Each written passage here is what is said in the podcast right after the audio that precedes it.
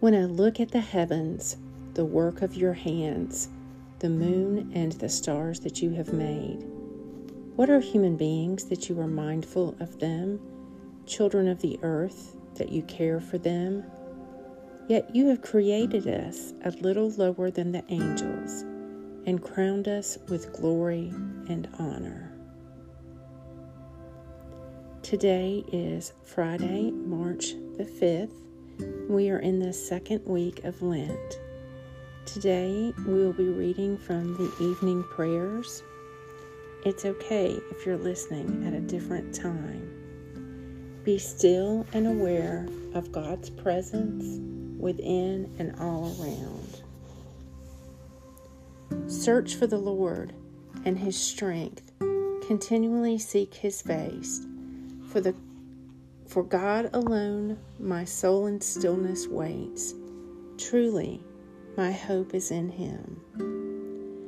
Out of Zion, perfect in its beauty, God reveals himself in glory.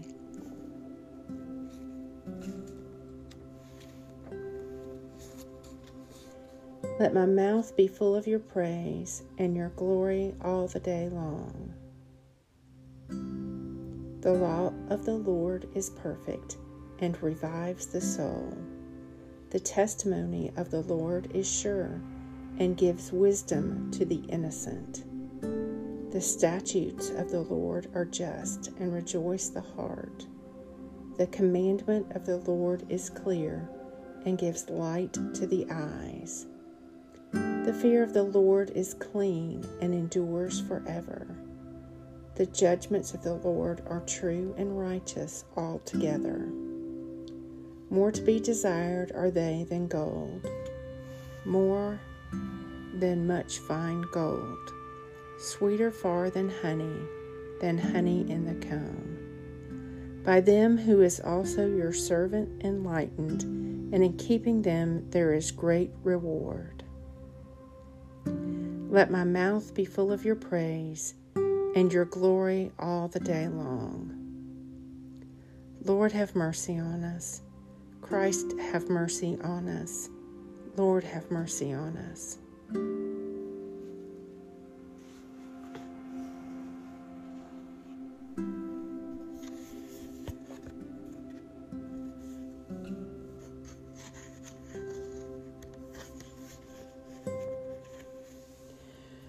Renew me this night in the image of your love.